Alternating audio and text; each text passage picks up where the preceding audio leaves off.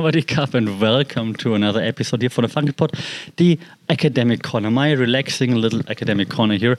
If you're watching the video, you saw me smiling right away because this is not the second time that I recorded. The first time I, I pressed record, but something didn't really work out. Now it seems to work. I'm, I'm just looking at my screen where it shows that it's, re- that, that it's recording while I talk. Okay, great. Okay. I already finished, almost finished the preview, the, the episode once. so I talked about what I talked about was um, a few things. So it's a why the academic corner. So because I want to talk to you guys that are listening to it, just to exchange ideas, building a community of sorts, so to speak. I did get a few emails so far, and I think I replied to everybody, so I appreciate that. Thanks, keep them coming. Reach out on LinkedIn. A few of you did this too. I appreciate it too. Um, please, please do. Yeah, connect there. Happy to do that. Because lots of my friends slash contacts might not really understand what I'm doing at, at university if they're not academics, and my colleagues at university not necessarily my friends. Even though I appreciate all my colleagues, obviously, uh, it's just nice to like also talk informally about about the things that we're doing, right? So that's why.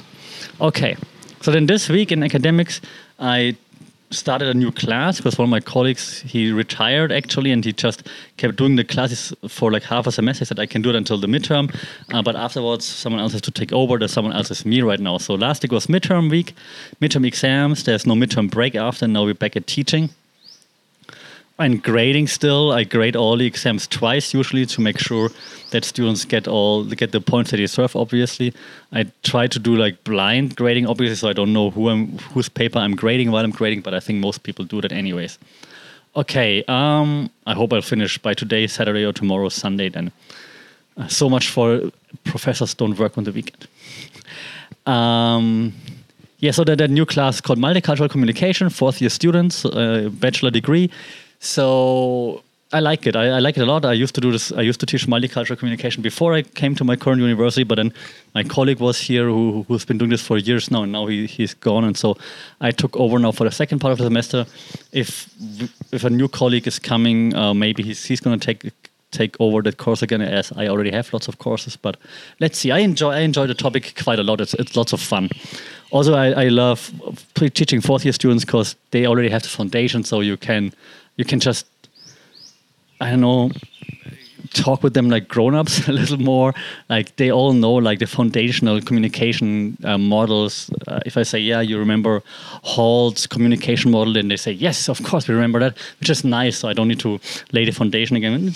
So you can have some more intense slash detailed discussions. So in th this week's class for example we talked about how multicultural communication mm, sorry, how multicultural communication influences the war, for example. So we talked about the uh, Ukraine, obviously, and without pointing fingers, obviously, but we talked about how multicultural communication plays a part in like conflict, uh, communicating th via or through conflicts or during conflicts, and how it impacts wars and so on. It was very interesting. Pretty interesting was what, what students thought about that. Um, we also talked about an multicultural communication in daily life, of course, how it impacts daily life, how it impacts lots of lots of things. I, I don't want to want to bore you with the with the facts here if you're not into communication, but it was pretty interesting and I really enjoyed that. It's lots of extra work now, of course, uh, but it's a really cool class and I really like the students, so that's fun. It's a big class, like it's around like 85 to 90 students or so, uh, so that makes it a bit more difficult. But let's see how it goes. Assignment wise, I don't do exams in this class though I did exams in my my other classes, my midterm exams now, as I mentioned in the last podcast, uh, just to take them or get them out of the comfort zone because they're used to now taking electronic exams, online exams, open book exams. So I just wanted to do something different. Wanted to like get them out of the comfort zone and just put them back into under in a pressure situation. Um, just to to to mix things up a little bit, I also told them like I want to see you sweat one last time because it's the fourth year, so they will be gone soon. Uh, I will not have I will not have final exams. I will have final presentations, pitches, reports, whatever, depending on the class. Of course, different classes, different different assessment methods, obviously. Um, in this new class now, what I'm doing is, and, and let me know what you think about it. So, uh, ongoing assignment, they have to collect artifacts that somehow relate to their multicultural slash intercultural communication experience, so things that somehow impact their way of communicating, or something something that communicates to them, if, if you will, right? So that's what I want them, and then they will have to present two or three of those artifacts to class. That's like an ongoing assignment. And then the final assignment for the second half of the semester will be to write a paper, like not too long, like five, six, seven, eight pages max.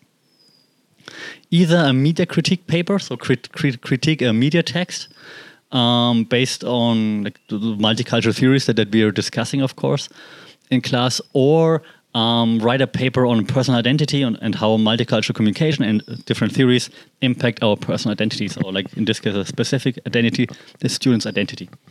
So I hope this gives them the opportunity to pick what they're really interested in.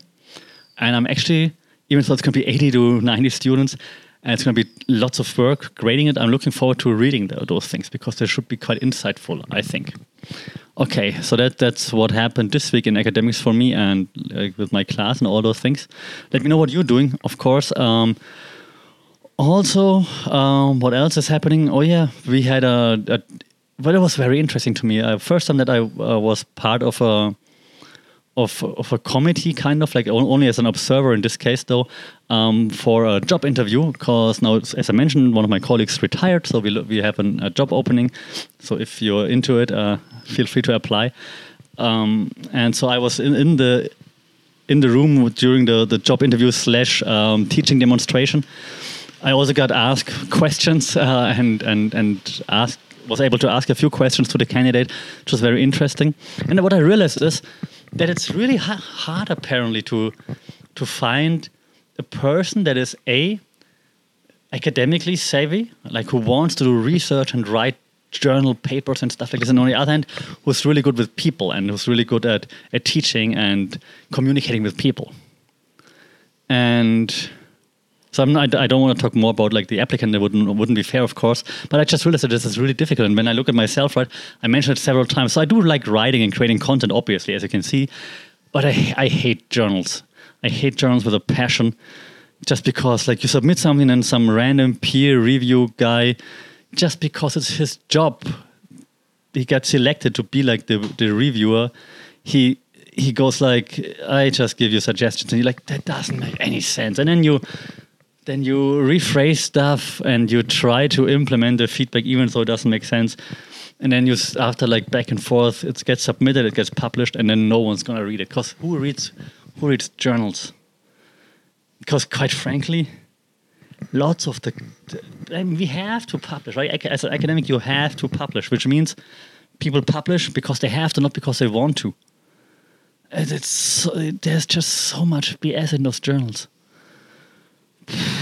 there's lots of good stuff too, of course, of course, but there's also so much bad stuff. Uh, so I rather I rather read like in professional magazines or whatever, online publications, conference like real con not academic conference academic, academic conferences. not, let's not go down that road again, but like I know when there's something something that's coming out of, out of um, South by Southwest, for example, things like this, right?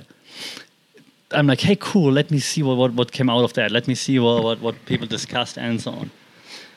But oh, academic journals. Oh god. So, anyways, it's hard to find like someone who likes both, I guess, because I like the other kind of content, and I really like being in the classroom, teaching students, having discussions, debating things, and then making them go, "Oh, yeah, right. That's fantastic. That that's that that makes me really happy." And others are like more into academics, of course, which is great, to, like in research-wise, which is great too but it's hard to find someone who does everything. I think just just my observation. Okay. Uh, enough enough about that though. Um, other than that, what I'm oh yeah, I, what I also had this week, which was pretty cool, and I think I should give a give a shout out. I had a guest lecture by a marketing agency in my digital strategies class, and having guest lectures is always like either it goes well or just. In this case, it, it went really well, and I've been working with this agency for a few years now. I think it's the fourth year already, third or fourth year. Uh, so shout out to Bidmath, B-I-D-M-A-T-H, Bidmath here in Bangkok. It's like a data-driven agency that works that does like some cool stuff with with data. Um, they're in Bangkok, but their headquarters in the Netherlands. So in case you're in Europe and you want to work with them, uh, I, don't get anything for saying that, but we've been working together for three or four years now, and they brought a whole team to, to the guest lecture, like not just like not just one person. They brought like a whole team, uh, which was pretty cool.